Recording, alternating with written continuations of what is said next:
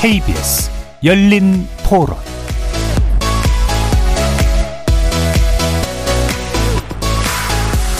안녕하십니까. KBS 열린 토론 정준희입니다.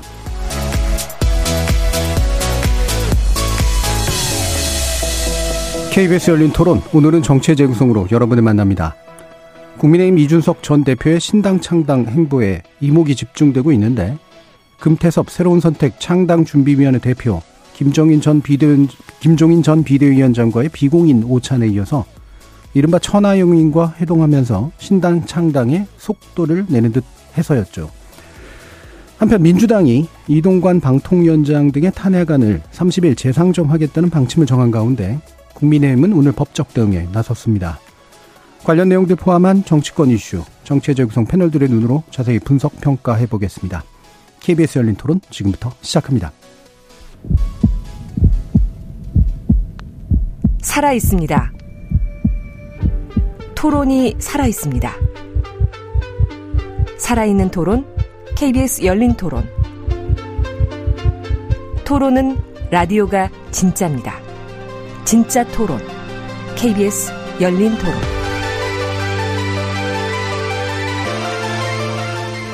정치를 보는 색다른 시선, 정치의 재구성 함께 해 주시는 네 분의 논객 소개해드립니다. 곽관용 국민의힘 남양주울 담임업위원장 나오셨습니다. 반갑습니다. 남양주의 곽관용입니다. 하헌기 전 더불어민주당 상근부 대변인 나오셨습니다. 안녕하세요. 하헌기입니다. 정의당 비대위원장으로 내정되셨습니다. 김준우 변호사 함께 하셨습니다. 네, 안녕하세요. 정의당 김준우입니다. 최수영 시사평론가 자리해 주셨습니다. 네, 안녕하세요. 최수영입니다. 문자로 참여하실 분은 샵 9730으로 의견 남겨주십시오. 단문은 50원, 장문은 100원의 정보 용료가 붙습니다. KBS 콩과 유튜브를 통해서도 무료로 참여하실 수 있습니다.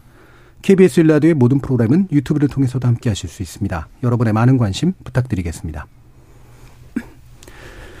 자, 지금 이준석 전 대표가 어, 신당 창당 쪽으로 몸이 기운 듯한 어, 모습을 보여주고 있는데요. 어, 금태섭 대표 그리고 김종인 전 위원장을 만났고요.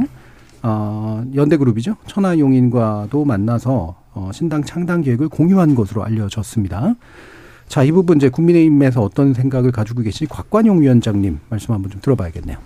네, 여전히 잔류 가능성이 전혀 없지는 않은데요. 예. 최근에 보면 점점 상당을 추진하는 수순으로 가고 있다. 음. 이렇게 볼 수밖에 없을 것 같습니다. 왜냐하면 당초에는 어떤 정부 여당의 여러 가지 행태들을 비판하고 쇄신을 요구하는 그런 추상적인 메시지로부터 최근에는 좀 이 메시지들이 구체화되고 있다는 느낌을 저는 받거든요. 뭐 12월 음. 27일인가요? 그러니까 이준석 전 대표께서 어 정치를 시작한 날 예. 아, 그런 날을 또 기점으로 잡았다는 이야기도 네. 들리고 네. 뭐 말씀하신 대로 뭐 김종인 전 위원장이라든지 금태섭 전 의원 만나기도 하고 비명계 의원들 만났다는 얘기도 있고 최근에는 천하용인 모여서 뭐 이렇게 계획을 공유했다라는 사진을 올리기도 하고요. 예. 그래서 여러 가지로 봤을 때 점점 그 날짜가 다가오고 있다라는 느낌이 들고요. 그러나 여전히 어떤 형태의 창당이 될 것이냐에 네. 대해서는 네. 아직은 좀 미지수다라는 평가를 할 수 있겠습니다. 가령 이 지금 준연동형 비례대표제를 활용한 비례정당을 뭐 창당을 할 것이냐, 예. 혹은 지금 말씀하시는 것처럼 수권 정당 창당을 위해서 음. 정의당에 있는 인사로부터 뭐 국민의힘에 있는 모든 모든 보수 인사들을 다 포괄하는 그런 정당을 만들 것이냐, 모든 가능성이 아직은 열려 있다 이렇게 보고 있습니다. 예. 음, 그래서 아직 확정까지는 어, 아니라고 이제 보시면서 가능성을 다 열어놓고 계셨는데 아, 일단 이제 민주당에서는 어떤 시각으로 또 보시는지 아, 하헌기 브리베드. 저는 지난주까지만 해도 이건 이준석 대표의 bluffing이다 이렇게 평가했거든요. 예. 왜냐면은 이건 창당하는 거는 선거 출마하는 거랑 차원이 다른 문제이기 때문입니다. 네. 이게 미디어 공중전 통해서 여론 몰이하고 이런 거랑 다르게 실무가 격, 섞여 있어야 되는 게 창당이거든요. 사람이 있어야 되는 것이고 왜냐면 후보를 내야 되기 때문에. 예.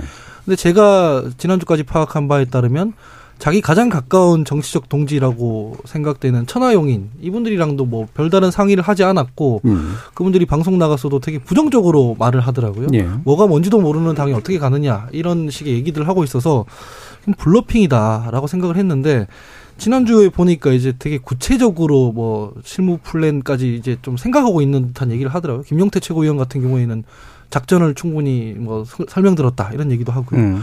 그래서 그쪽으로 의지가 강해졌다는 건 알겠는데 여전히 퀘스천 마크인 건 그래서 당을 만들었을 때 전국적으로 후보는 어디서 수급해서 가져올 것이며 돈은 어떻게 할 것이며 이런 거에 대한 얘기는 없고 뭐 딱 선명하게 이 야당 역할을 하고 있는 거거든요. 예. 윤석열 정부 비판하면서 그래서 조금 더 지켜봐야 윤곽이 나오지 않을까 싶습니다. 예. 어, 지금까지는 김준우 변호사님은 정의당을 앞에 붙이진 않았었는데, 네. 예, 이제는 뭐 붙여서 또, 어, 얘기를 들어봐야겠네요. 김준우 변호사님. 글쎄 저는 일단 뭐 탈당 그리고 신당 창당까지는 어느 정도 물질화되고 있는 것 같다고 생각을 합니다. 예. 근데 이걸 완주할 거냐와 관련해서는 조금 여전히 물음표가 있습니다. 네, 저는 기본적으로 뭐 이준석 대표가 국민의힘을 완전히 탈당을 하고 개혁 보수 신당을 만든다고 하면 그래서 우리 사회 뭐 다당제 가능성을 위해서 또 몸을 던지겠다고 하면 되게 박수를 쳐줄 용의가 있거든요. 예. 근데 공교롭게도 이제 4년 전 이 자리에서인가요? 음. 새보수당을 만들 때 제가 이제 열심히 응원한다고 얘기를 했는데 곧 합당을 했었단 말이죠. 네. 이제 그런 전사가 있다 보니까 이게 끝까지 갈 거냐라는 것에 대해서 다소 이제 과거 경력에 비추어 볼 때 의문이 든다라는 거고 오히려 저는 어, 그러지 말고 끝까지 새로운 보수 정당을 만들어서 끝까지 한번 계속 가봤으면 좋겠다라는 바람이 있는데 그 바람과 예측 사이에 약간의 간극이 있는 이유가 있다고 생각합니다. 예. 자, 그럼 최, 최수영 평론가님 말씀. 그 이게 이준석 신당의 얘기가 재미있는 거는 실체도 없고 아직 동력도 없고 막 현상도 별로 없는데 지금 우리가 계속 거론한다는 거잖아요. 그렇죠. 더군다나 좀 눈에 띄는 거는 이준석 신당의 형태가 작용의 형태가 아니라 반작용의 모습을 띠고 있다는 거죠. 음. 이쪽에서 먼저 동력을 거는 게 아니라 상대가 어떻게 받아들이냐에 따라서 반작용 형태로 신당의 모습이 나타난다는 게 예. 이게 사실 좀 흥미로운 대목이에요. 그래서 12월 27일이라면 아직도 시간적으로 뭐 한 40일 가까이 남은 음. 거고 여당의 지금 쇄신 모습이 어떻게 갈지 사실 이거는 뭐 하루 이틀도 예측이 안 되는 이런 상황에서 긴박하게 돌아가는데 만일 이를테면은 윤 대통령이 정말 대선 때와 같은 어마어마한 결단을 또 내린다면은 모든 게 다시 또 예. 다시 국민의힘 내에서의 또 쇄신의 모습이 이루어질 수도 있는 거기 때문에 참 예단하기 어렵습니다. 왜냐하면 이준석 신당이 주체적으로 지금 나아가는 게 아니라 반작용 형태에서 출범하는 그런 모습이기 때문에 굉장히 예측이 어려운데 그래서 지금 뭐 우리 하은기 대변인은 뭐 이제 블러핑이라고 얘기했는데 사실은 아직은 저는 유효하다고 봐요. 예. 어, 그게 이제 또 더군다나 이준석 신당이 좀 흥미로운 지점은 왜 2030의 강점을 갖고 있고 수도권을 주전장으로 삼아야 될 사람이 왜 대구를 얘기하느냐. 이거는 이게 바로 블러핑의 가장 기본적인 전략이거든. 상대 핵심적인 그 약점을 흔들어라가 예.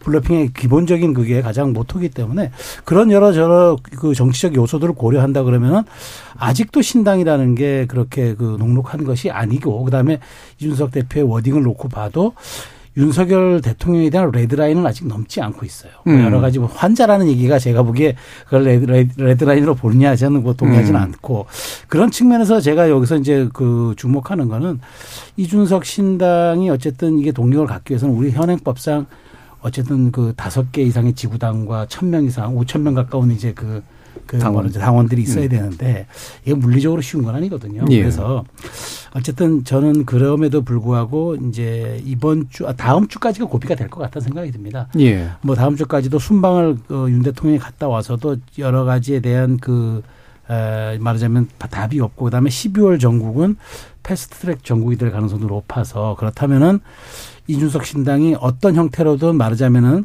하층 구조는 갖추지 못하더라도 시- 상층 구조를 가지고 출범할 수 있는 이른바 개문발차형의 출발을 예. 할 수도 있다. 근데 어쨌든 저는 한 1, 2주의 상황을 더 좀 지켜볼 필요가 있겠다는 말씀을 드리겠습니다. 예. 저는 개문발차형이라는 말씀도 방금 주셔서 최성 평론가님께서 보시기에는 아, 일종의 현역 의원들 몇 명 정도를 꾸려야 그래야지 또 뭐 주목도 좀 받고 그렇죠. 뭔가 국- 그 원내 전략도 좀 쓰잖아요. 근데 지금은 이제 비례위원회는 잘안 없죠. 보이는데 예, 어떻게 생각하세요? 그러니까 제가 네. 제가 이제 말씀드리는 거는 아, 그 현역이 안 된다 그러면 사실 허은하 의원 같은 경우는 냉정하게 합류하는 순간 당, 그러니까. 저 당적을 잃게 되는데 네.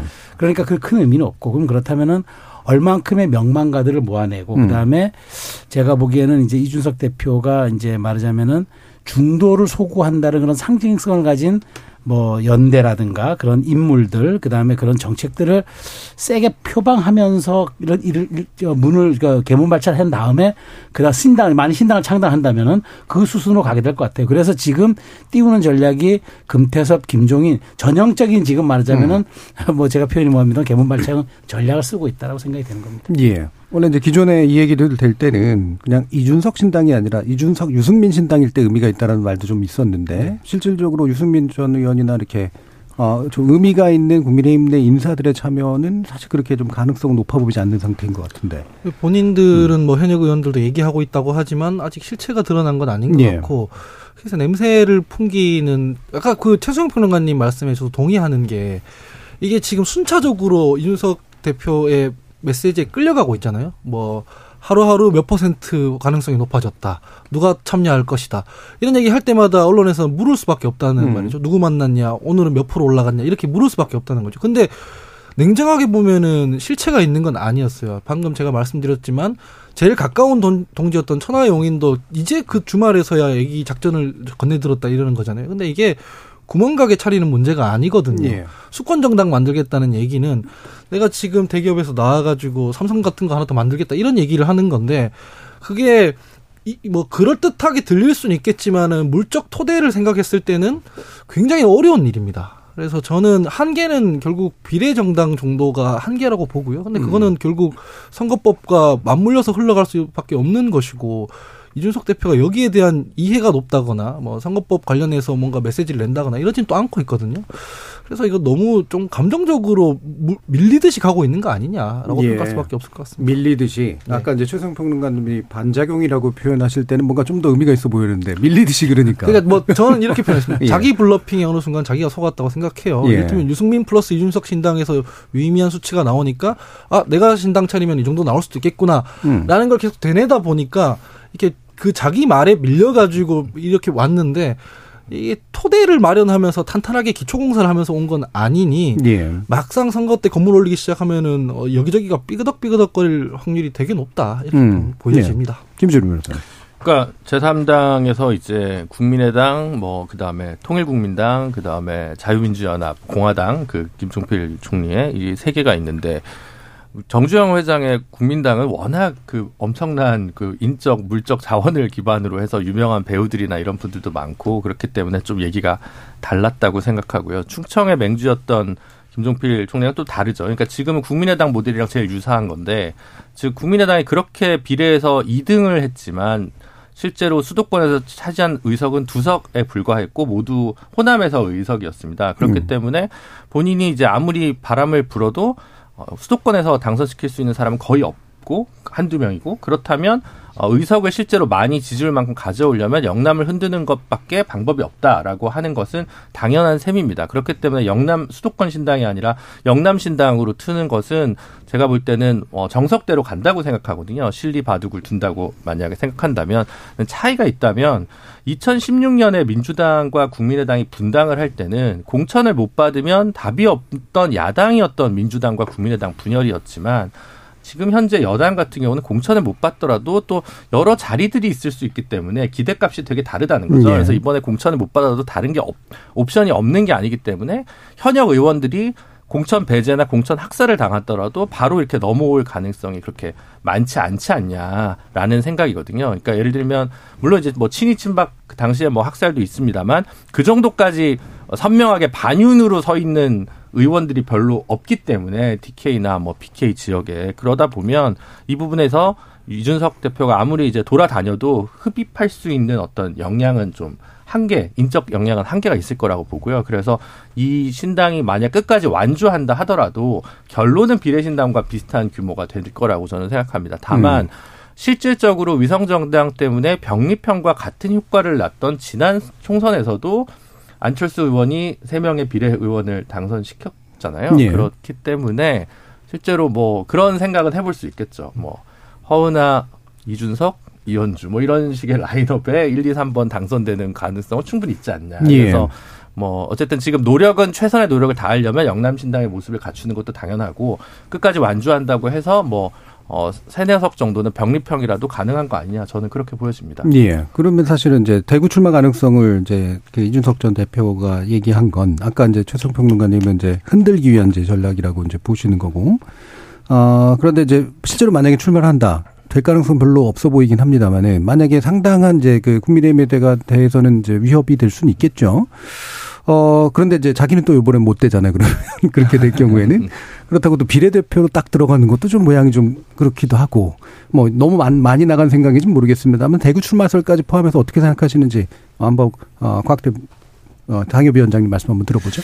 사실 아직 무슨 일이 일어날지 아무도 모르죠. 예. 그 무슨 일이 일어나도 이상하지가 않고. 음. 근데 적어도 지금은 저는 이준석 대표의 시간이다. 왜냐하면 이준석 대표는 12월 27일 날 이게 현실화되기 전까지 음. 본인이 가장 잘할 수 있는 거 할 겁니다. 지금 그러고 있다고 보고요. 예. 그러니까 어떤 확정적인 모델을 보여주지 않으면서 여러 가지 얘기를 흘려서 국민들의 관심을 모으고 이거는 이준석 대표가 가장 잘하는 영역인 것이거든요. 그런 측면에서 하고 있지만 어 저는 말씀드린 대로 이게 창당을 만약에 한다라고 하더라도 어떠한 형태가 될지 모르기 때문에 이게 어느 정도 파급력을 가질 거냐 이거는 예단하기 어렵다 아직은 다만 제가 말씀드리고 싶은 건 어떤 형태든 그것의 성공 여부는 거대 양당이 어떻게 하기에 달려 있다라는 음. 부분을 좀 강조를 하고 있습니다. 사실 아까 전에 최수영 평론가님께서 반작용 이야기 하셨는데요. 그 부분이 적확한 표현이라고 저는 생각을 하고요. 어, 지금 창당하느냐 마느냐 이런 이야기가 가능하냐 뭐 이런 얘기가 나오는 것 자체가 사실은 거대 양당에 대한 국민들의 불신이 그만큼 높기 때문인 것이거든요. 그렇기 때문에 앞으로 남은 기간 동안 저희 국민의힘에서 그리고 더불어민주당에서 얼마나 쇄신을 하느냐 그 쇄신의 폭이 아마도 이준석 대표의 공간과 일치할 것이다 이렇게 생각하고 있습니다. 예. 자, 그럼 대구 출마 가능성부터 포함해서 뭐 더 이야기를 더 들어보도록 하죠. 예, 뭐 김준우 변호사님 더 얘기해 주실 거있어요 아, 네, 대구 관련해서는 어, 이준석 대표 본인이 얘기했듯이 대구에서의 특정 지역구보다는 어떤 인사가 공천되는 거에 따라서 대응하겠다고 얘기를 예. 하잖아요. 그러니까 그 얘기를 저도 이제 대구 지역에서 들었어요. 그러니까 예를 들면 뭐 상징적으로 수성구다, 뭐 북, 아니면 어디다 이렇게 보고 있지 않은 것 같더라. 대구를 이제 돌았는데라는 이야기는 저도 이제 다른 어, 그 뭐랄까, 소식통을 통해서 이야기는 예. 들었거든요. 그래서 그 얘기는 실제로 이것이 어떻게 되는지에 대해서 이준석 대표가 치밀하게 계산을 하고 있다라는 생각이 듭니다. 그래서 예를 들면 그리고 또 미리 얘기를 하면 오히려 더, 더 강한 후보나 논란이 적은 후보나 이렇게 배치될 수 있다고 생각이 들기 때문에 그런 점에서 뭐 농담처럼 그런 얘기도 있대요. 그러니까 현역들이 우리 지역구로 오면 오히려 나의 공천 가능성이 더 높아지지 않냐 이렇게 음. 생각하시는 분들도 있다고 할 정도라고 하더라고요. 그래서 그거는 뭐 계속 봐야 될 것 같습니다. 근데 이제 이 프레임 자체에 어 이제 뭐라고 할까요? 그 이 프레임 자체가 뭔가 소구력을 갖는 것 자체가 지금 이준석 대표가 적어도 어, 국민의힘 지도부와 싸우는 데 있어서 굉장히 유리한 고지를 선점하고 있다는 부분은 부인할 수 없을 것 같습니다. 음.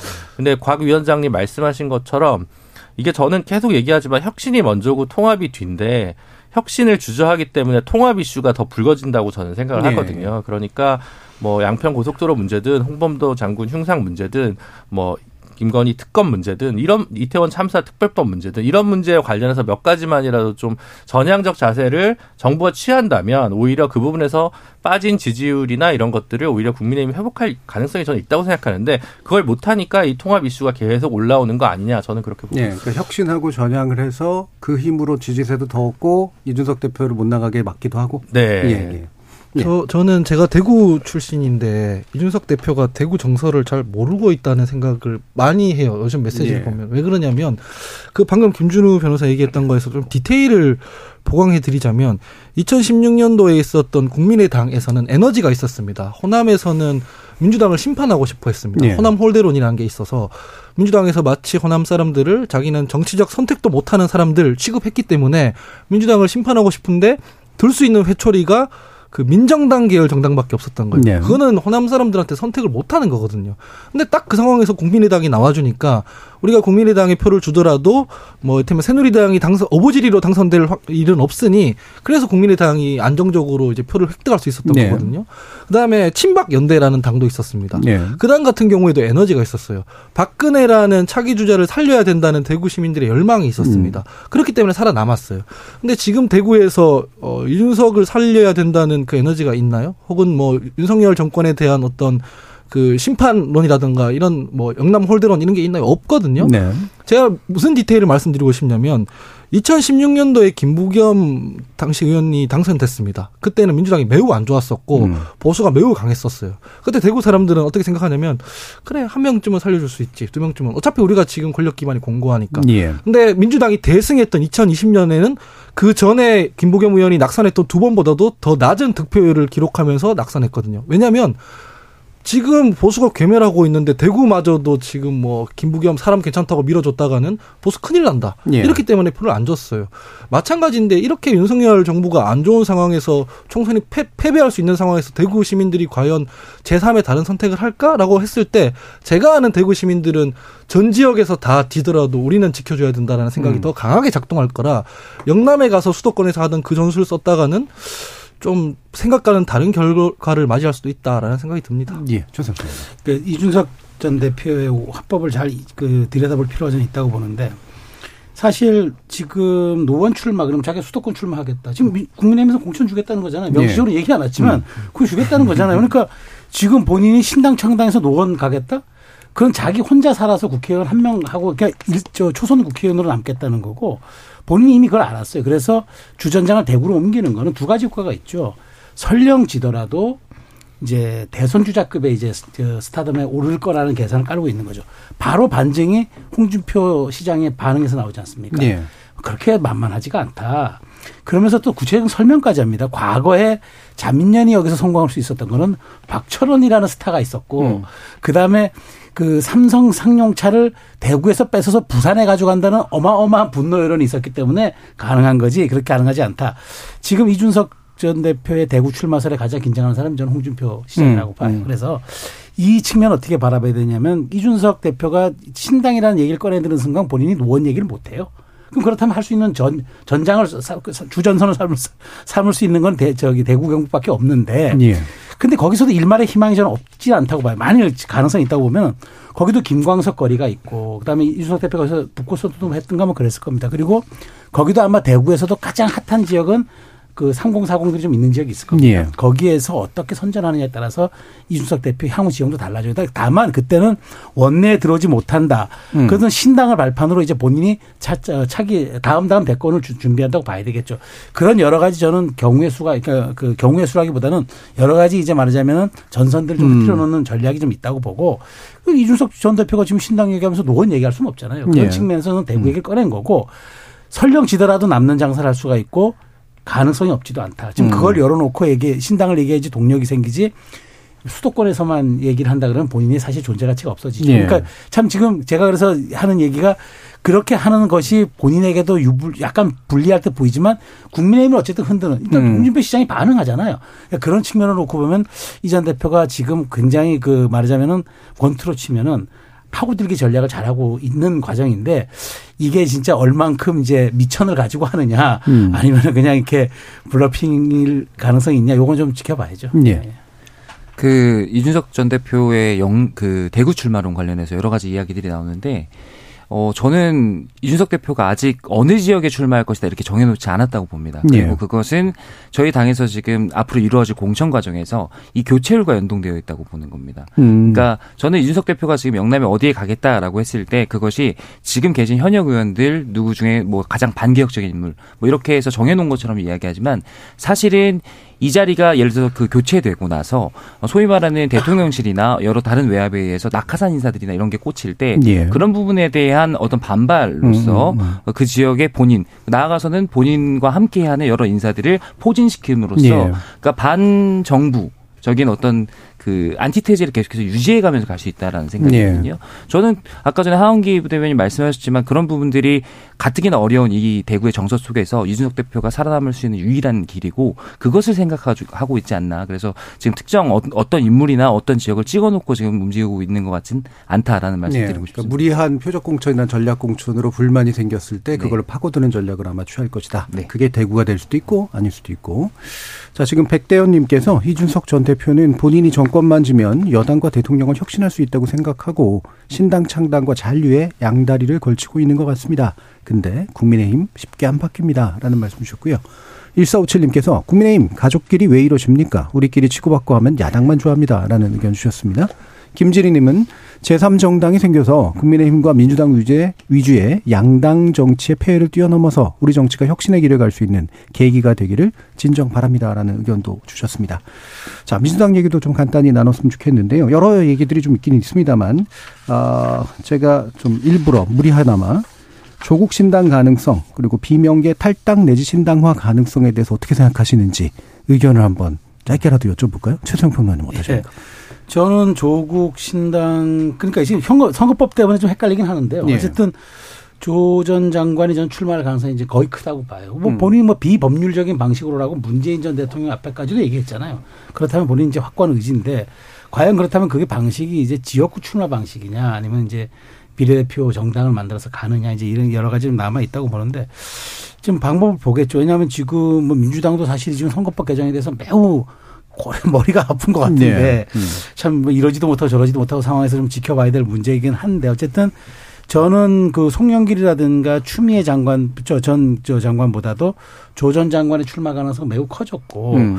이것을 어떻게 이제 이거를 관리를 어떻게 하냐에 따라서 이게 리스크가 될 수도 있고 뭐 민주당 내부에서는 요걸 또 하나의 어떤 그런 뭐 그 친문까지도 끌어안을 수 있는 또 약간 또그 약간 뭐랄까 그 동인도 될 수 있고 여러 가지 측면이 있어서 고민스러운 지점인데 어쨌든 저는 추미애 그 송영길보다는 조 전 장관은 출마 쪽으로 가닥을 잡은 것 같고 다만 예. 방법과 그런 어떤 명분 그리고 지역 그다음에 방식 이런 것들을 지금 고민하는 단계라고 저는 봅니다. 음, 예, 곽관영 위원장님. 뭐 지금 조국 전 장관뿐만 아니라 조추송이라고 저희가 하는데 네네. 추미애 전 장관, 뭐 송영길 전 대표 이야기가 나오는데 뭐 일각에서는 그런 얘기도 합니다. 국민의힘 내부에서 조추송 나오면 땡큐다 음. 이런 얘기도 하는데 저는 뭐 그렇게 폄훼하고 싶지는 않고요. 다만 어 조국 전 장관 출마 의 의지가 읽힌다라는 여러 언론 기사들을 보면 그게 뭐 비법률적 명예회복이다 뭐 이런 식으로 음. 얘기를 하는데 저는 일단은 원론적으로 이 출마라는 그 공직에 출마하는 공직자의 자세로서는 너무나 좀 사사롭다라는 음. 측면에서 좀 비판을 드리고 싶고요.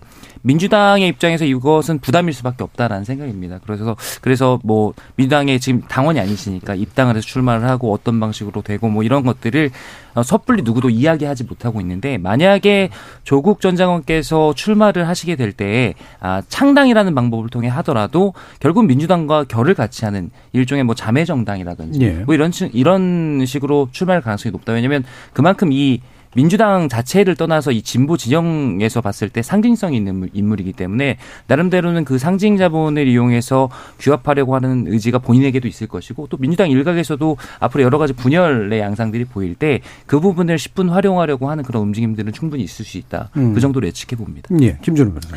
그러니까 무소속으로 출마를 만약 할 경우에 윤상현 의원이 국민의힘에서 지난번에 당선된 정도를 제외하면 3파전에서 수도권에서 배겨나갈 수 있는 의원들이 잘 없습니다. 예. 실제로 뭐 물론 정의당 심상정 의원도 그뭐 그렇게 당선됐지만 그러니까 음. 3파전 구도에서 양당 외에 당선자가 수도권에 거의 없다는 거죠.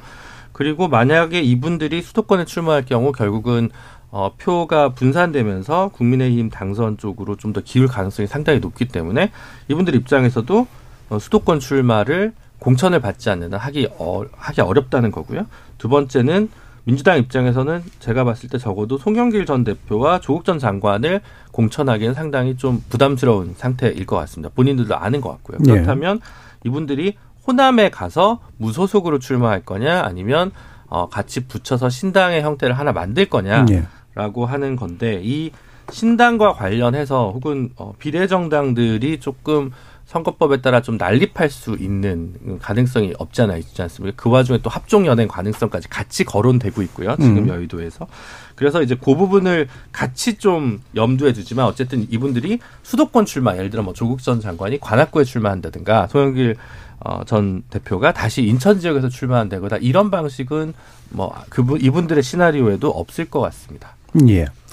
송영길 대표는 총선 불출마를 선언했기 때문에 그냥 약속을 지키는 게 정치 도의에 맞다라고 예. 생각하고요. 추미애 장관 같은 경우에는 본인 지역구에 이미 초선 의원이 들어가 있잖아요. 고민정 의원이라고. 음. 그러면 그 초선 의원과 경선에서 하겠다는 건지 아니면 전략 공천을 달라는 건지 사실 좀 모호합니다. 그래서 예. 당에서 정리가 좀 필요할 것 같아요.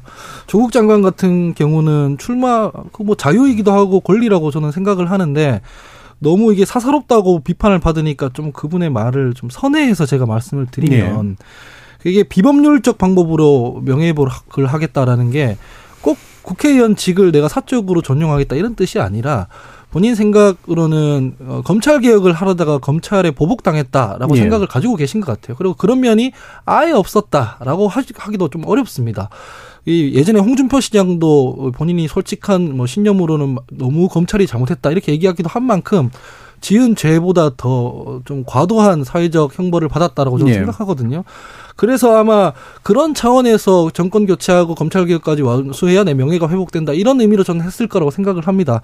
다만 이게 인과관계와 선후관계를 좀 따져봤을 때 사실상 국민이 그 조국 장관에 대한 평가가 달라지고 달라진 결과로 조국 장관을 선출하고 그래서 검찰 개혁 동력을 얻고 이렇게 되면 명예회복이 되는 건데 그런 평가가 하나도 달라진 게 없이 그냥 팬과 안티가 그대로 남아 있는 상태에서 조국 장관이 개인 신분만 국회의원직을 단다라는 게 명예회복은 아니잖아요. 예. 그런 차원에서 출마를 하시더라도 좀 더 공공의 복리 증진과 공동체에 대한 고민 이런 거를 말씀해 주시면 좋겠다라는 생각을 제가 개인적으로는 갖고 있습니다. 예. 다만 이제 민주당에서 조국 장관과 뭐 어떤 연계를 해서 뭘 하는 것 이런 거는 지금 당장은 좀 힘듭니다. 조국 장관의 문제는 문제고 그 문제를 민주당이 그간 어떻게 다뤄왔는지를 별도로 또 평가할 필요가 있는 거거든요. 예. 뭐 조국 장관 관련해서 민주당이 여러 번 사과한 적이 있고 뭐 다리를 건넌다 이런 얘기도 한 적 있고 그런데 선거 때만 오면 다시 그 동력을 사용하려고 한다 공당의 자세로서는 바람직한 자세가 아니라 생각합니다. 예. 그러면 간단하게 비명계 이슈 문제도 원칙과 상식 출범 예고한 상태인데 네. 실제 신당 내지 창당의 가능성 내지 탈당의 가능성 이런 것들은 어느 정도까지 좀 보셨나요? 저는 그 이원욱 의원이 그 얘기를 했는데 예. 워딩 그대로 옮기면 뭐 탈당보다는 뜻을 뜻을 가시한 동기들과 움직이려고 한다. 음. 라고 하고 신당 꾸리는 것에 대한 구체적인 뭐 논의 있었냐? 그러니까 전혀 없다고 했거든요. 네. 그냥 거기까지 그냥 받아들여 주고 12월 달까지 어떻게 하는지를 보면 된다라고 생각하고 음. 이게 구체적인 수치는 말씀 안 드리겠습니다만은 그 같이 묶이는 조홍천 의원 이런 분들은 김호준 씨가 하는 여론조사 기관에서 여론조사 해보면은 거기서 1등하는 걸로 막 나오고 그러거든요. 예. 그래서 탈당의 동력이 내부에서 그렇게 강하게 있는 상태는 아니다라고 봅니다. 알겠습니다. 자 그러면 어, 사실 김준우 변호사님의 어, 신분 변동으로 인해서 네. 예, 정의당을 위한 이야기 시간을 좀 더 확보를 했습니다. 네, 감사합니다. 예. 비대위원장이 되시게 된그 나중에 소회가 어떠신지 좀 일단 듣고 어떤 계획들을 가지고 계신지 말씀 들어보죠. 네, 그저 뭐 제가 이제 오랫동안 뭐 진보 정당을 지지해 왔는데 제가 뭐 정말 이렇게 일선에 나서 뭔가 하게 될 거라고는 얼마 전까지 전혀 생각을 못해서 여전히 좀 얼떨떨하고요. 근데 워낙 이제 애정하고 있는 당이 위기에 처해져 있어서 뭐라도 해야겠다라는 마음으로 이제 좀 어렵게 수락을 음. 좀 하게 됐습니다. 뭐 제가 네 그렇고요. 지금 어 일단은 그 비상대책위원회가 이제 꾸려져서 내일 제가 인준을 받고 수요일부터 이제 업무를 본격적으로 시작해서 오늘까지가 조금 어, 표현의 자유가 있는 방송이 아닐까 예. 싶습니다. 근데 이제 선거연합 정당을 하겠다고 지금 이미 의결을 당 내부에서 한 상황이거든요. 그러면 네. 선거 연합을 누구랑 할 거냐와 관련돼서 그리고 어떻게 잘 어, 결합을 할 거냐라는 임무를 주되게 이제 주고 활동을 하는데 선거 연합 정당이라 하면 이제 지역구와 비례를 하나의 어, 정당 이름으로 치른다는 이야기입니다. 근데 영구 합당이 아닐 수 있다라고 하는 거고 어, 정의당에서 그걸 제안할 때는 이제 외부 특히 이제 소수 진보 정당한테 그 문호를 좀 개방을 할 계획을 가지고 있습니다. 그래서 아직 뭐 확실히 결정된 것은 아니지만 제가 지금 갖고 있는 생각으로는 그나마 이제 정의당이 기득권이라고 비판받는다면 정의당이 가질 수 있는 기득권이라고 하는 것이 뭐 비례 상위 순번 정도이기 때문에 그 상위 순번을 정의당 아닌 외부에 뭐 그것이 뭐 녹색당이든 진보당이든 예. 뭐 새로운 선택이든 그 대상은 좀 열어놓고 얘기해야 될 것 같습니다만 그걸 좀 여는 방식으로 하면서 좀 가치 기반 연대를 해서 좀 넓혀보겠다 진보의 영토를 재획정하고 넓혀보겠다 이런 과제를 좀 안고 있습니다. 예. 자, 그러면 제가 좀 더 질문 드리고 싶은 게 네. 지금 이제 일반적인 또 비대위하고는 좀 다르게 원래 네. 기존의 비대위는 이제 당을 싹 다 이제 바꾸고 네. 심지어는 이제 일종의 이제 공천 룰이라든가 이런 데까지도 어느 정도는 영향을 미치는 네. 그런 어 쪽인데 이번에는 신당 연합 정당을 추진하는데 이제 확실한 목표를 가지고 있고요. 네, 그렇습니다. 어, 그것에 이제 어떤 추진의 핵심 머리가 되는 거라고 얘기할까? 네. 대표가 되는 거랄까? 네. 네, 그런 의미가 있겠죠. 네. 예. 그런 부분에서 이제 사실 어떤 부분이 좀 조율되고 어떤 역할을 하시는 게 제일 중요하다고 보십니까? 그러니까 지금 이제 정의당이 이제 위기에 처해 있는 상황이다 보니까 이 예. 배가 어디로 가냐에 대해서 의견이 서로 다릅니다. 뭐 음. 예를 들면 뭐 유호정 장혜영 의원 의견이 좀 음. 다르고 뭐 이정미 대표 의견이 좀 달랐고 뭐 그러니까 박원석 전 의원의 의견이 좀 다르고 예. 뭐 이렇게 조금 조금씩 이제 의견들이 되게 다른데 어, 그 의견들 중에는 결국은 이제 연합의 대상을 누구로 할 거냐 아니면 연합 정도가 아니라 완전 재창당 수준으로 가야 된다. 즉, 진보를 버리고 제3지대로 확 나가야 된다는 분들과 네. 진보의 정체성을 돈독히 유지. 하는 상황에서 조금 연대 연합을 넓혀야 된다. 이제 이렇게 크게 갈릴 것 같고요.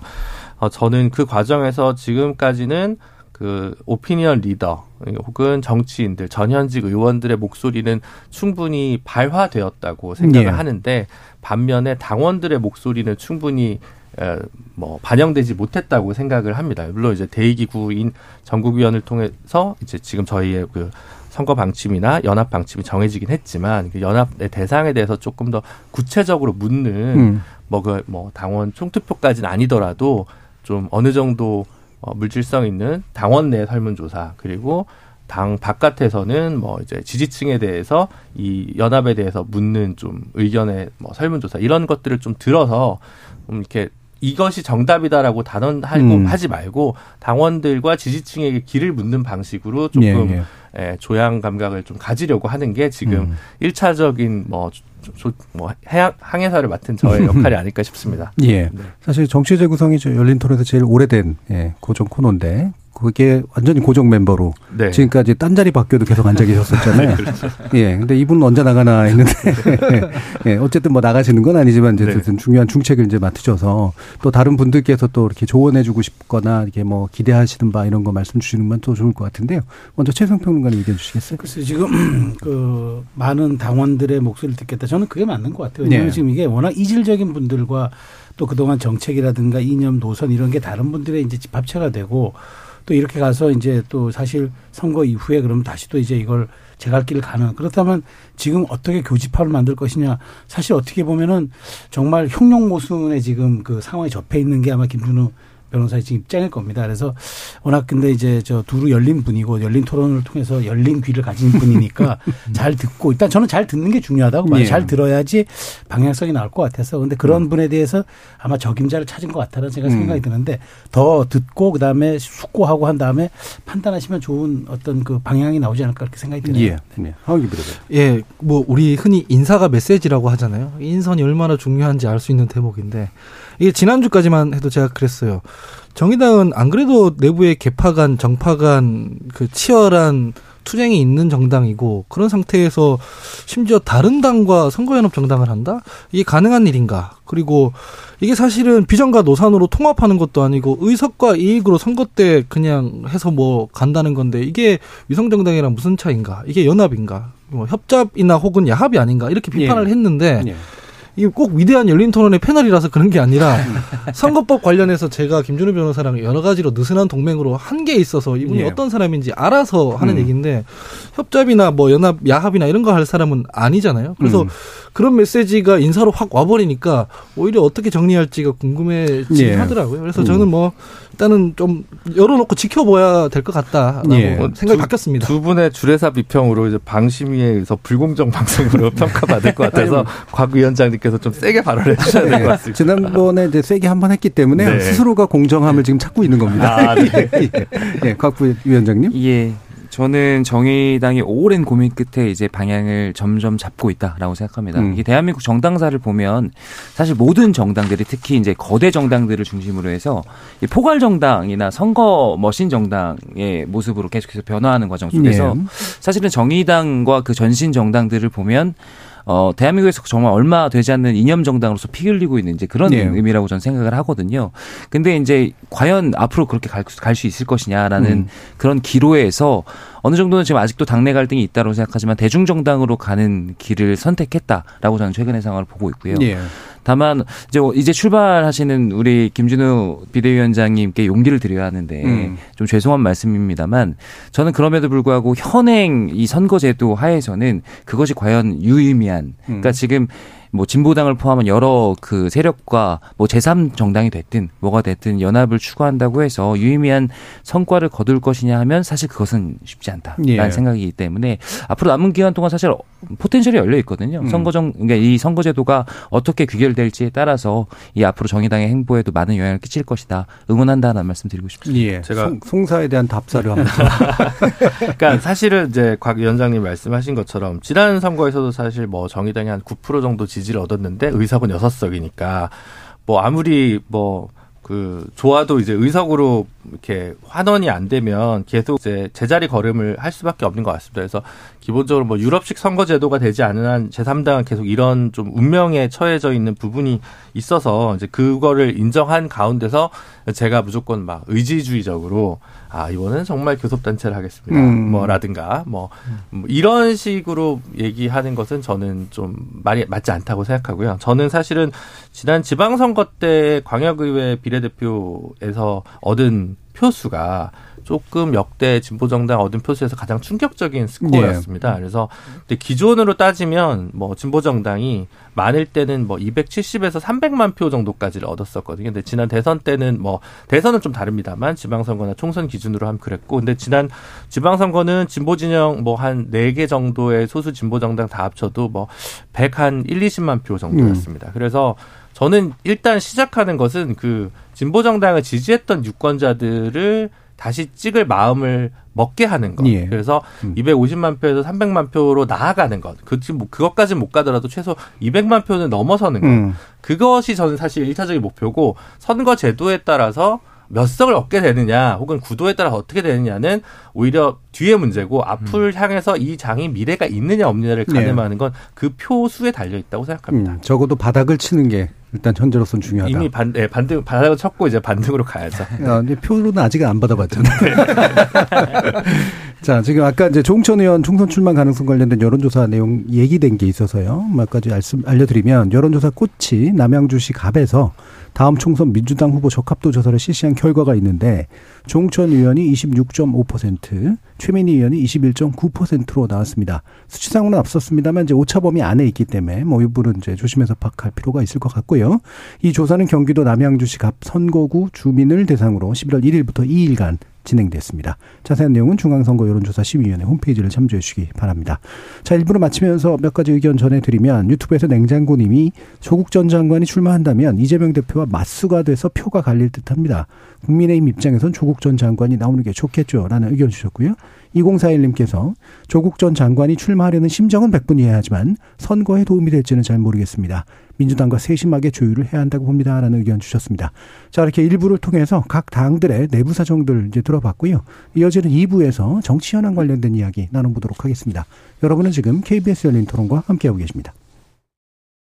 단 1, 20%의 가능성도 저는 있다고 보기 때문에 그거는 국민들도 다 알 수밖에 없는 문제이기 때문에 논리와 논리가 부딪히고 삶에서 좀 기댈 곳, 기댈 사람 음. 이런 것들이 좀 필요한 것 같아요. 뭔가 우리가 좀 치유가 돼야 될 것 같아요. 예. 느슨해져야 되고. 음.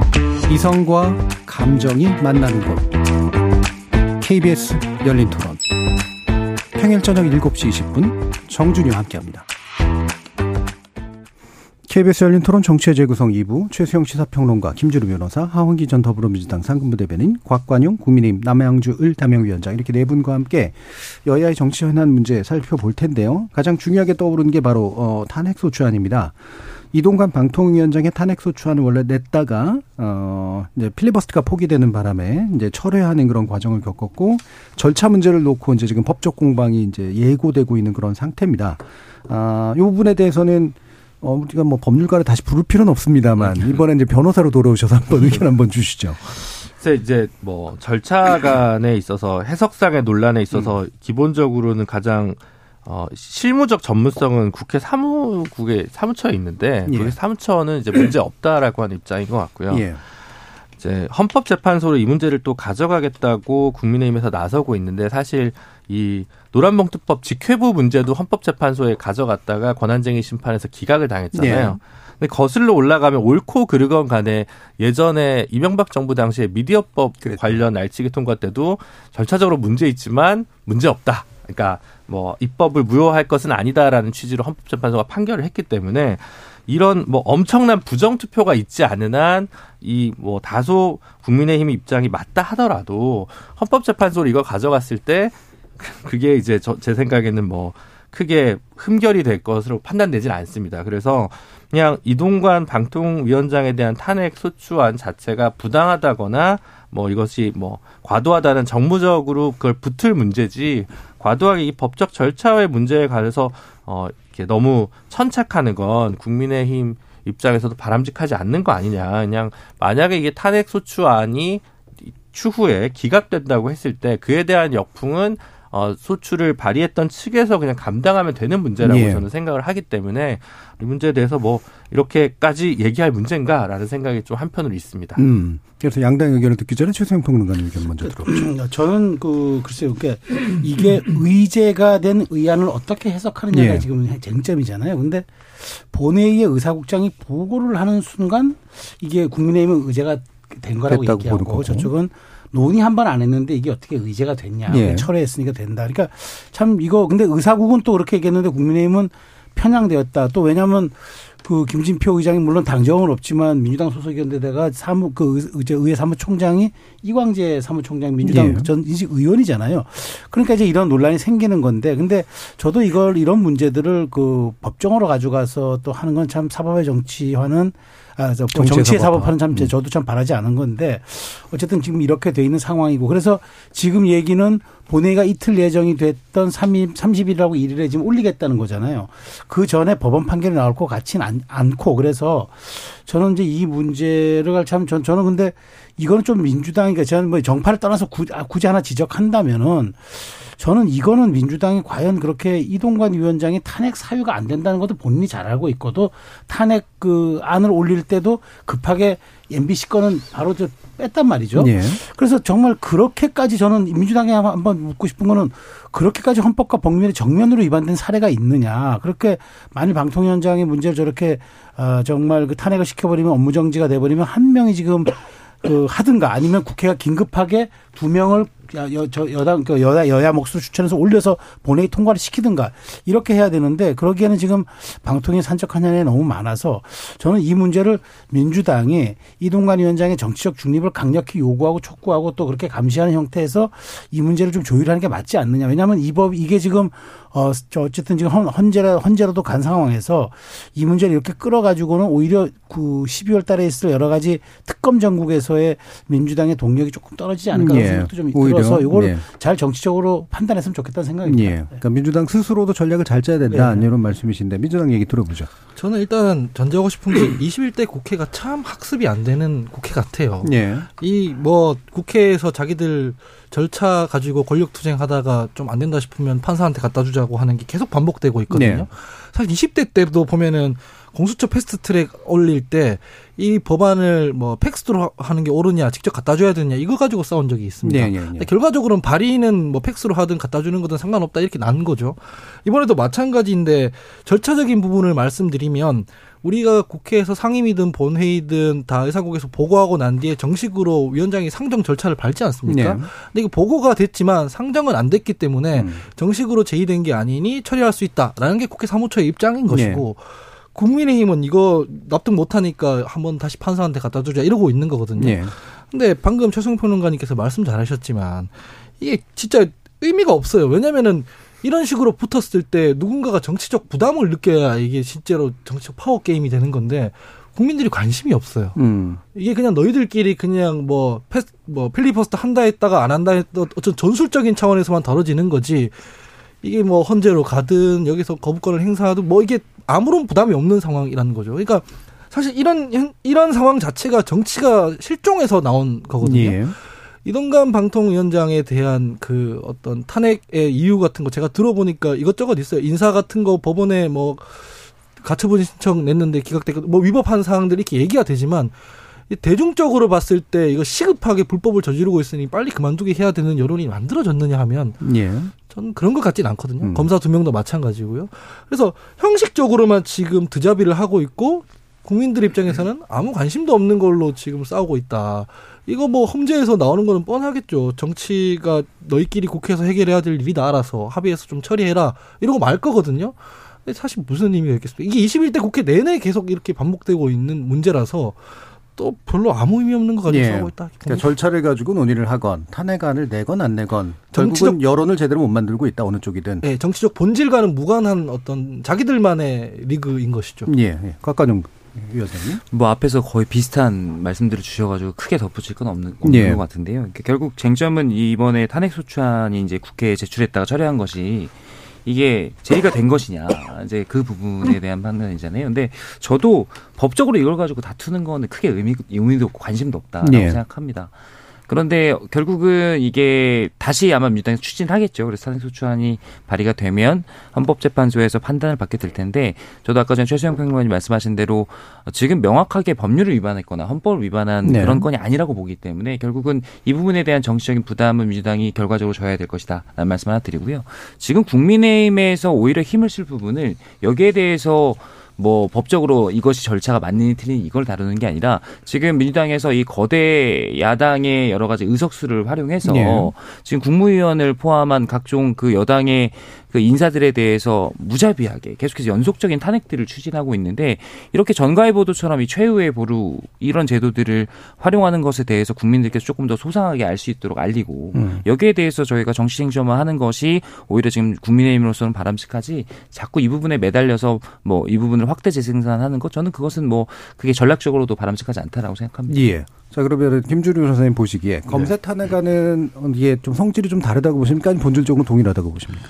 비슷하죠. 그러니까 예. 사실은 이제 엄격하게 어, 예를 들면 변호사로서 의뢰인이 와가지고 이걸 음. 해서 탄핵이 되겠습니까? 라고 했을 때, 음. 아, 쉽진 않습니다. 라고 얘기. 근데 이거 왜 합니까? 라고 얘기하면, 어, 싫어서 그렇습니까? 라고 하기보다는, 근데, 어, 그것만은 아닌 것 같아서 거기서 정무적인 고려가 함께 좀 들어갈 필요는 있을 것 같습니다. 예. 예를 들면, 이동관 위원장이 취임을 했는데, 뭐, 이동관 위원장이 뭐 싫거나 과거의 경력에 대한 비판도 있겠지만, 어쨌든, 대통령실이나 뭐 방통위에서 나머지 세 명에 대한 임, 임명을 좀 빨리 하고 다소 비정상 비정상적인 지금 2인 체제를 계속 고수하고 있는 문제라던가 예, 예. 음. 아니면 그래도 국민적으로 봤을 때 손준성 보내면 그 손준성이 문제가 없을 거라고 생각하는 사람 없는데 계속 승진을 시킨다는 예. 문제나 아니면 이정섭 검사 같은 경우는 뭐 징계나 뭐 파면까지는 아니더라도 최소한의 어느 정도의 징계가 좀 필요한 거 아니냐. 어쨌든 뭐 주변 사람들을 위해서 뭔가 검색을 해주고 범죄 사실을 조회해준 그런 부분들이 거기에서 왜 송반막이냐 아니면 징계를 안 하고 검찰 감싸기를 하냐라고 했을 때 정부에서 그 부분에 대해서 적정한 징계나 적정한 조치를 했다면 민주당에서 굳이 이렇게까지 나왔을까라는 음. 생각이 좀 들거든요. 근데 이제 너무 안 하니까 이제 우리는 뭐라도 하겠다. 그러니까 민주당 쪽 얘기 들어보면 그런 느낌이에요. 그러니까 이제 이 뭐 그러면 뭐 기각돼도 좋다. 근데 거기에 그러면 이거 이런 질문 잘못했는데 뭐, 지, 음. 뭐 탄핵에 이를 것은 아니다. 예. 이런 판결이 나와도 이 사람들이 잘못했다는 건 확인되지 않냐. 음. 그러면 그거에 대한 징계를 주지 않은 부분에 대해서는 법무부 내지는 검찰 혹은 대통령실의 직무유기는 확인되지 않겠냐. 음. 이런 얘기를 좀 하시는 것 같더라고요. 그러니까 상당히 정무적이고 법리적으로 이거를 인용을 받기 위한 애시당초 기획은 아닌 것 같아요. 음. 예전에는 이제 그런 식으로 탄핵을 활용하지는 않았는데 이게 지금 좀 새로운 방식으로 되고 있는 것 같은데 이에 대한 그거는 이제 그야말로 정무적인 선택이고 이것에 대한 역풍을 어떻게 감당할 거냐는 각 정당이 택할 문제인 것 같아요. 이미 법리적으로 이게 딱 된다 안 된다의 문제가 아닌 걸로 처음부터 접근하고 있는 것 같습니다. 예, 예. 그래서 뭐 헌법 위반이나 위법 자체를 판단받기보다는 기간이 탄핵까지를 음. 이르는 게 목적이라기보다는 일부 징계 사유가 된다라는 예. 사실 정도를 확인하기 위한 목적 아니냐라는 생각입니다. 예. 자, 국민의힘 쪽에서는 지금 말씀 주신 부분이 저도 비슷하게 생각하는 게요. 지금 이렇게 계속해서 탄핵소추안 발의하고 하는 것이 상당히 전략적이고 정무적인 판단이다라고 저는 음. 생각합니다. 민주당에서도 알 거예요. 지금 검사 탄핵이라든지 방통위원장 탄핵들이 결국 헌재로 넘어갔을 때 어떻게 판단될 것이냐. 결국 어렵다고 보는 것이거든요. 그럼에도 불구하고 판결문에 뭐 한 줄을 가지고 계속해서 정쟁의 도구로 삼을 수 있다. 뭐 이런 식의 판단을 하고 있다면 저는 민주당이 지금 전략적으로 잘못 판단하고 있다. 왜냐하면 음. 지금 이 프레임, 그러니까 검찰공화국, 그 다음에 우리가 보복수사 수사를 당하고 있다, 정치 탄압 당하고 있다라는 것은 윤석열 정부가 취임한 이후부터 민주당에 계속해서 고수해왔던 그런 예. 그 정쟁의 프레임이란 말이죠.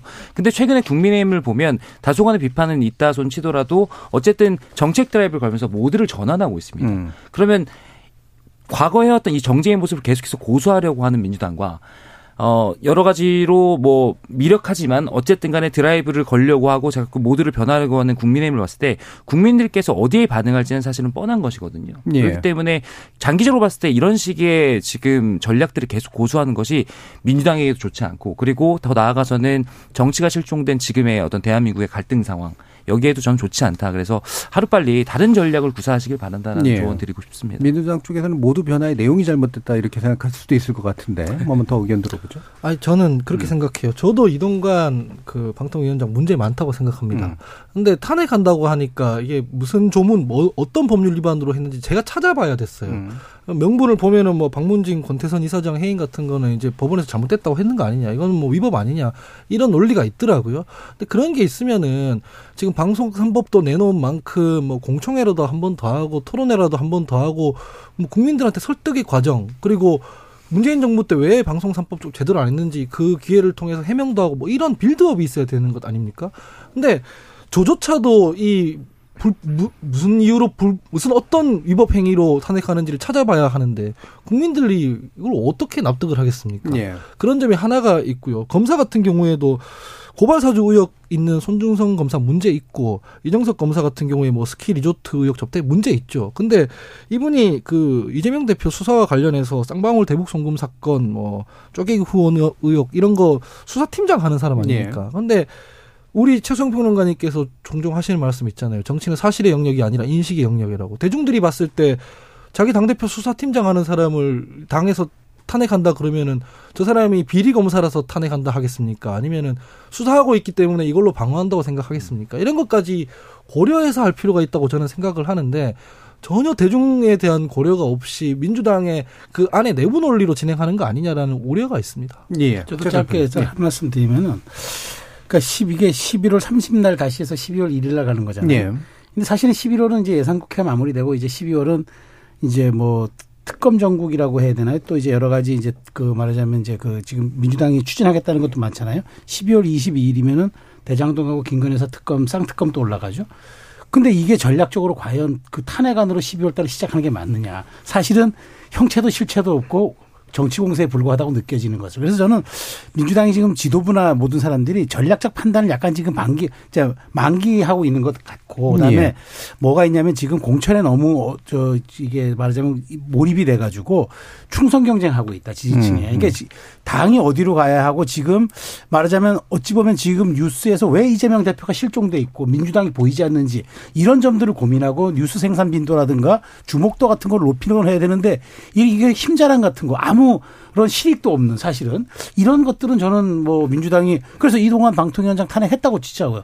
그래서 계속적으로 특검 또 뭐 다 이렇게 가는 게 과연 국민들 눈에 이게 수권 정당이 맞나라는 생각. 네. 그러니까 저는 지도부가 매우 지금 판단력이 흐려 있고 음. 무언가 다른데 정말 마음이 콩밭에 가 있거나 혹은 판단력의 부재이거나 둘 중에 하나라고 보기 때문에 빨리 좀 전선을 정비하는 게 맞겠다는 말씀 드리고 싶습니다. 예. 콩밭은 어딜까요, 만약에? 총선이죠. 예. 공천과. 예. 자, 그러면 사실 이 부분 이 굉장히 더 중요한 문제인 것 같은데 어, 일단 이른바 노론봉투법, 그러니까 노조법 개정안이죠. 그리고 방송법에 관련된 이제 개정안. 어, 이게 이제, 어, 결국 본회의를 통과했고요. 필리버스터를 안 하기로 결정을 했고요. 어, 네, 이제 공식적으로 이제 김기현 대표가 대통령에게 거부권 행사를 이제 건의한 이제 그런 상태입니다. 일단 이 부분에 대해서 어, 국민의회의 의견을 먼저 좀 들어보는 게 좋을 것 같아요. 곽관용 어, 위원장님. 지금 민주당에서 사실 정권 초반부터 계속해서 쓰던 전략, 전략입니다. 그러니까 네. 국민의힘이나 정부 여당에서 결코 받을 수 없는 그런 안들을 계속 제시하고 그리고 그것들을 밀어붙인 다음에 대통령께서 거부권을 행사하게 만드는 것. 음. 그러니까 그 전에 양국관리법도 그랬고 여러 가지 사안들이 그랬는데 저는 그래서 정부로서도 상당히 이 부분에 대해서 또다시 거부권을 행사하는 것. 그 다음에 그 이후에 이어지는 쌍특검에 대해서도 아마도 거부권 행사에 압력이 들어올 텐데 네. 그 부분이 정치적인 부담이 된다 손치더라도 결국은 그렇게 거부권 행사하는 쪽으로 갈 것이다라고 생각합니다. 음. 왜냐하면 이게 정부 여당으로서는 제가 받을 수 없는 것이다라고 얘기를 했는데 지금처럼 갈등이 첨예하고 어떤 정치적인 방향이 다른 이런 국면에서 국민의힘이 살기 위해서는 어, 중도를 포용하는 것도 주, 중요하지만 저희가 정부 여당이 걸었던 기치들이나 저희가 추구하고 있는 비전들을 잘 지켜가는 것이 저는 본질적으로 더 중요하다고 생각하거든요. 예. 어, 반면, 그러니까 다른 한편으로 보면은 정부 여당이 지금까지 많이 비판받고 국민들로부터 신뢰받지 못하기 때문에 여러 가지 측면에서 변화해야 된다라는 요구가 있는데 그런 것들이 이런 정책 영역이 아니라 다른 측면들 아까 말씀하신 대로 이념 논쟁으로부터 좀 벗어나서 어떤 민생을 챙기고 이런 정책으로 전환해야 한다 뭐 이런 식의 다른 영역에서 추구할 수 있는 것들이고 이렇게 첨예하게 여야가 부딪히는 쟁점에서는 기치를 정확하게 지키는 것이 중요하다라는 음. 판단을 정부 여당으로서는 할 수밖에 없다. 그렇기 때문에 아마도 지금 이 오래된 건에 대해서는 대통령께서 그러니까 지금 국회에서 막을 수 없기 때문에 정부에서 막을 수밖에 없거든요. 예. 그래서 대통령께서 거부권을 행사하는 것이 당연한 수준이고 또 그렇게 될 것이다 이렇게 예상합니다. 그러니까 정부 여당이 도저히 받을 수 없다라고 하는 건 그러면 추가적으로 질문 드리는 게 노조법 같은 경우는 좀 더 좀 더 이념적이다라고 이제 보시는 것 같고 방송법에는 이념적인 속성이 좀 있다고 보시는 건가요? 어느 정도는 저는 왜냐하면 민주당에서 계속해서 이야기하는 것이 물론 필요한 측면들이 있겠지만 예. 어쨌든 간에 전략적인 측면들이 있다고 생각하는 것이거든요. 음. 그러니까 그동안 국민의힘에서 주장해왔던 바가 있고 이거 가지고 논쟁을 벌인 바가 있는데 계속해서 그럼 국민의힘의 의견은 뭐냐 의견은 뭐냐 이렇게 물어보면서 네. 공격해왔던 측면이 있어요. 그런 측면에서 저희는 그것이 현행 유지가 됐든 또 다른 수정안이 됐든 거기에 대해서 아직 논의가 무르익지 않은 상황에서 힘으로 물어지, 밀어붙인 측면이 있다는 것이고 음. 이것을 만약 저희가 받아들이게 될 경우에는 결국은 국민의힘은 다수 다수의 힘에 밀린 것밖에 안 된다. 예. 그러니까 이게 항복하는 것 과 같은 모양새가 될 수 있다는 측면에서 보더라도 결국 이것을 받아들이기가 좀 쉽지 않은 그런 음. 상황인 것이죠. 도저히 같은 경우는 이제 밀렸다라는 측면에 더큰 것 같은데요. 네. 예. 그래 이거를 지금 항복 뭐 밀렸다 이렇게 음. 볼건 아니에요. 제가 봤을 때는 법은 그렇게 다루면 안 된다고 저는 생각하거든요. 도저히 받을 수 없는 것들만 우리가 강행 처리한 건 아니에요. 간호법 같은 경우에는 여야 합의로 됐는데 거부권 행사하신 거고요. 이태원 특별법이나 최상병 사망 사건 특검법 같은 경우에는 도저히 받을 수 없는 건이라고 저는 안 보여요. 이거는 국가에서 처리해야 될 법이라고 보거든요. 노란봉투법 같은 것들 왜 노조들 파업했을 때 막 수백억씩 손배소 때리고 이런 거 되게 과하잖아요. 그럼 여기에 대해서 뭐 노, 민주노총이나 노조가 조금 낡은 부분에 대해서 개혁하는 건 별도로 하더라도 정부에서는 그럼 노동개혁 기치를 걸었으니 어떤 대안이 있는지를 말을 해야 된다고 저는 봐요. 이 방송 3법 같은 것도 마찬가지인데 문재인 정부 시절에 했으면 좋았겠지만 지금 미뤄져 왔던 것이잖아요. 이게 안 되면은 그러면은 지금 국민의힘에서는 관련해서 이게 뭐 방송 환경이 전혀 문제가 없다고 생각하는지 아니면 바꿔야 된다고 생각하는지 여기에 대한 어떤 기준이 있어야 된다고 봅니다. 정권 바뀌면 또 그럴 거예요. 좌파가 방송 장악했다고. 그러니까 공정하게 만들어 두는 게 좋잖아요. 근데 여기에 대한 대안이 저, 전혀 없다. 이런 지점을 좀 지적하고 싶고요. 다만 그런 부분은 제가 동의합니다. 민주당이 이거 너무 독선 이미지 뒤집어 씌우려고만 한다. 혹은 국민의힘에서는 너무 힘자랑 강행 처리하는 이미지만 뒤집어 씌우려고 한다. 이거 지금 무의미한 경쟁하고 있는 중이지 않습니까? 전 민주당도 대통령에 대한 이미지 뒤집어 씌우기 전에 뭐 미디어 특위 같은 거 다시 만들어서 우리가 왜 방송 3법 만들어야 하는지, 왜 노조법 지금 통과시켜야 하는지 이런 거 내용적인 부분들을 설득하고 알리고 토론회 열고 그래서 더 많은 편을 만들고 이게 더 중요하다고 보는데 음. 이런 과정이 너무 생략된 채로 정쟁에만 지금 매몰돼서 활용되고 있어서 법의 취지가 지금 퇴색되고 있는 면이 좀 안타깝습니다. 예, 최생평. 그러니까 저는 이런 생각 들어요. 그러니까 저는 제가 이렇게 사실 이 모든 법들이 이제 뭐 방송법에는 뭐 사실 뭐 저도 내용을 뭐 잘 알고 있습니다만은 음. 그럼 이제 이럴 때 굳이 이제 그러면 그럼 강행 처리해야 되느냐? 그럼 민주당은 뭔지 하느냐 이렇게 네. 얘기하죠. 근데 음. 저는 그래서 차라리 이렇게, 이렇게 논란이 있는 법안데 사실 뭐 간호법도 어느 정도 여야 합의를 이뤘지만 완전한 합의 이뤘다 보기 어렵고 사실 이 노동 3법 같은 경우에는 정말 또 경영자 측이 굉장히 반발하고 네. 있어요. 네. 그래서 이 음. 간극이 너무 크기 때문에 이렇게 사회적인 좀 이렇게 간극이 크거나 논쟁이 심한 법안들은 저는 그래서 양당이 제가 총선에 의제를 붙여서 국민 투표 네. 형식으로 받은 다음에 다음 국회 처리해도 되지 않느냐는 거죠. 이게 5개월 빨리 처리했다고 갑자기 국민 삶이 달라지거나 갑자기 없던 것이 생기지는 않 는단 말이죠. 물론 뭐 5개월 빨라지는 건 있겠지만 그래도 저는 이런 것들이 과정과 절차를 거치고 국민적 정당성을 회복하는 게 저는 필요하다고 봐요. 왜냐하면 쟁점이 치열한 법안이고 이해관계가 엇갈리기 때문에 그런 측면에서 민주당이 어쨌든 이 법을 밀어붙이는 거는 저는 이제 이제는 뭐 사실 협치는 없다. 왜냐하면 이제는 총선에서 우리가 지지층과 우리의 선명성을 보이겠다는 전략인데 과연 그게 저는 뭐 먹힐지 모르겠습니다. 근데 대통령을 이렇게 불통 이미지로 만들어 놓고 거부권 유도하면서 대통령의 소통 안 하느냐, 네. 야당에게 당당하게 왜 손을 안 내미냐 이렇게 공격하는 건 저는 또 순서가 아니라고 봐요. 그래서 저 사실 저는 이재명 대표의 침묵이 너무 길어지는 건 음. 이재명 대표가 이런 측면에서 정치력을 발휘하는 게 야당이 대표지 음. 이걸 그냥 가만 시장의 원리에 맡긴다? 저는 이재명 대표가 오히려 이런 측면에서 굉장한 저는 지금 의문의 일패를 당하고 있다고 봐요. 그래 예. 저는 이런 저, 이런 것들을 지금 사법 리스크 때문이라도 본인이 자꾸 말을 안 하는 것 같은데 이럴 때일수록 본인이 정치력을 보여주는 게 저는 제1야당 지도자다운 모습이고 더 이상 정치를 극한까지 끌고 가지 말아야죠. 예. 저는 그 말씀 드리고 싶어요. 그러니까 이재명 대표가 뭔가를 발언해야 된다는 건 바로 이제 정부나 여당과 이런 면에서 좀 타협해보자라는 그렇죠. 타협을 해야죠. 어느, 어느 선까지 해야지 무작정 극한까지 예. 밀어붙이는 건 정치가 아니지 않습니까? 예. 김준 변호사님. 저 이제 비대위를 맡아야 되니까 예. 이 사안이 좀 다른 프레임으로 보이더라고요. 예, 예, 예. 예 그러니까 어, 저 입장에서는 원래는 이게 뭐 진보가 찬성하는 법안이죠. 근데 그리고 노조법 같은 경우 노조법도 네. 그렇고 네. 방송법도 저는 그렇다고 봅니다. 그리고 어 여당이 늘 반대하는 법안인 것 같다는 생각을 합니다. 예, 여당이 반대하는 네, 법이 네. 저 특히 방송법 네, 같은 어, 경우에 어떤 예. 정권이 들어서도 여당이 음. 싫어하는 법이죠. 음. 그래서 음 만약에 지금 뭐 이동관 위원장 뭐 논란이나 이런 게 없다면 뭔가 좀 더 수기를 할 필요가 없는데 수기를 할 수도 있을 텐데 이동관 위원장에 대한 논란은 여러 가지로 있는 상황에서 이것까지 여당에서 계속 반대를 하니까 문제가 좀 되는 것 같아요. 예를 들면 여기서 뭐이 구체적인 사안까지 얘기하면 그렇습니다만 그 뭐 방송사별로 이사 숫자가 너무 많이 설정된 거 아니냐 뭐 예를 들어 이런 쟁점이 있을 수 네, 있잖아요. 그렇죠. 지금 올라와 있는 법안 네. 같은 경우에. 근데 그런 게 아니라 전반적으로 그 인사권을 내려놓는 것에 대해서 싫어하는 거기 때문에 음. 이거는 그냥 여당이 싫어하는 법안이어서 진보 보수 문제도 아니어서 여당도 사실 제가 볼 때는 이건 좀 궁색하고 민주당도 이거 왜 그때 추진 안 했어 하면 늘 궁색한 법안이라고 저는 생각합니다. 그래서 이참에 어느 선에선가는 결자 해지를 해야 되기 때문에 어, 저, 그러니까 근데 진보 입장에서 보면 어, 이런 게 싫은 거죠. 예를 들면 국민의힘에서 해서 방송법은 그럼 통과를 할 테니까 노조법은 꺾어라. 음. 예를 들어 이런 딜을 오히려 용산에서 민주당한테 예. 딜이 들어왔을 때 저 뭐 정의당에서는 둘 다 안 된다, 둘 다 통과한다라고 그렇죠. 얘기하겠지만 예. 그 정치가 있는 게 저희 입장에서 바람직하냐? 저희 음. 입장에서 바람직하지 않습니다. 네. 네. 그런 네, 문제죠, 솔직하게. 네. 근데 제가 이제 비대위를 맡으면 맡게 된다고 생각하면서 달리 보인 건 뭐냐면 음. 지금 이제 묻지마 제3지대 논쟁이 있는데 음.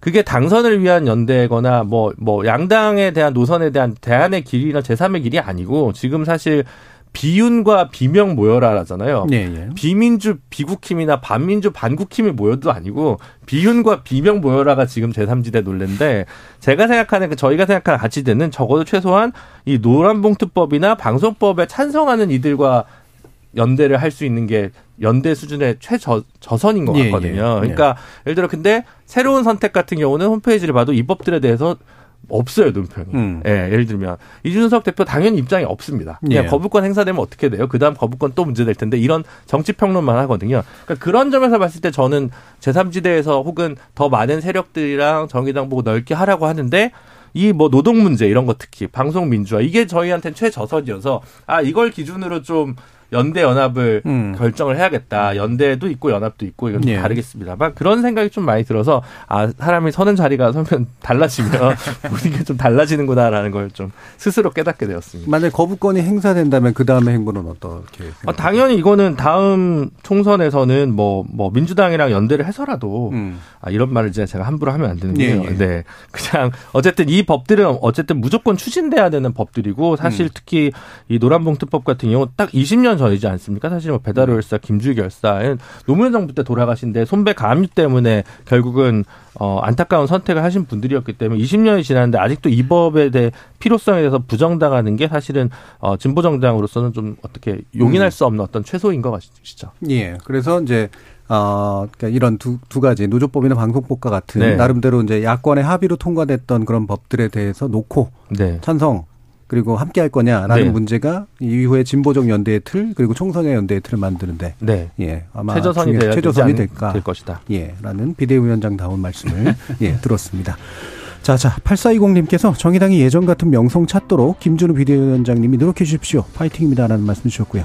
유만식 님이 정치가 협치가 안 되니 답답합니다. 제3당이 탄생해야 한다고 봅니다라는 의견 주셨습니다. 이영일님은 박수도 양손으로 쳐야 소리가 나지 한 손으로 박수를 칠 수 있겠습니까? 라는 그런 의견도 주셨네요. 오늘 KBS 열린 토론 정치의 재구성은 이것으로 모두 마무리하겠습니다. 오늘 함께해 주신 곽관용 국민의힘 남양주를 담례위원장 하홍기 전 더불어민주당 상근부 대변인 김준우 변호사 최세용 시사평론가 모두 수고하셨습니다. 감사합니다. 감사합니다. 감사합니다. 지금까지 KBS 열린 토론 정준이었습니다.